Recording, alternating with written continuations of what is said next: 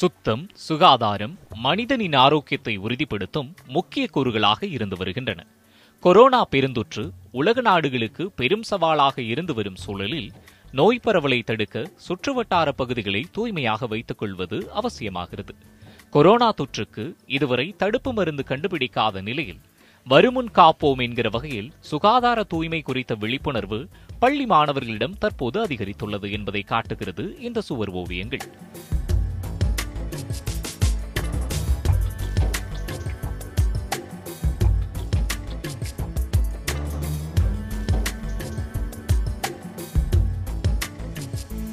சென்னை ஆவடியில் இயங்கி வரும் தனியார் பள்ளி சுற்றுச்சுவர்களில் மாணவர்கள் வரைந்துள்ள ஓவியங்கள் தற்போது பொதுமக்களின் கவனத்தை ஈர்த்து வருகிறது.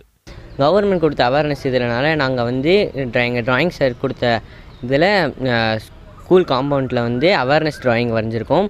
அது மஸ்ட்டாக வந்து நாங்கள் க்ளீனிங் க்ளீன் நம்ம சுற்றுச்சூழல் வந்து க்ளீனாக வச்சுருக்கணும்.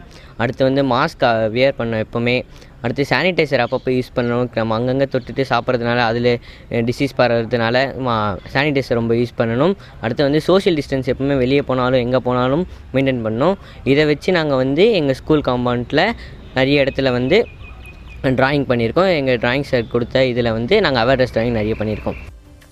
கொரோனா நோய் தொற்று பரவாமல் இருக்க மாணவர்களிடம் விழிப்புணர்வை ஏற்படுத்துவதன் மூலம் அது பொதுமக்களை சென்றடையும் என்பதை உறுதியாக நம்புவதாக தெரிவிக்கிறார் ஓவிய ஆசிரியர் சக்திவேல்.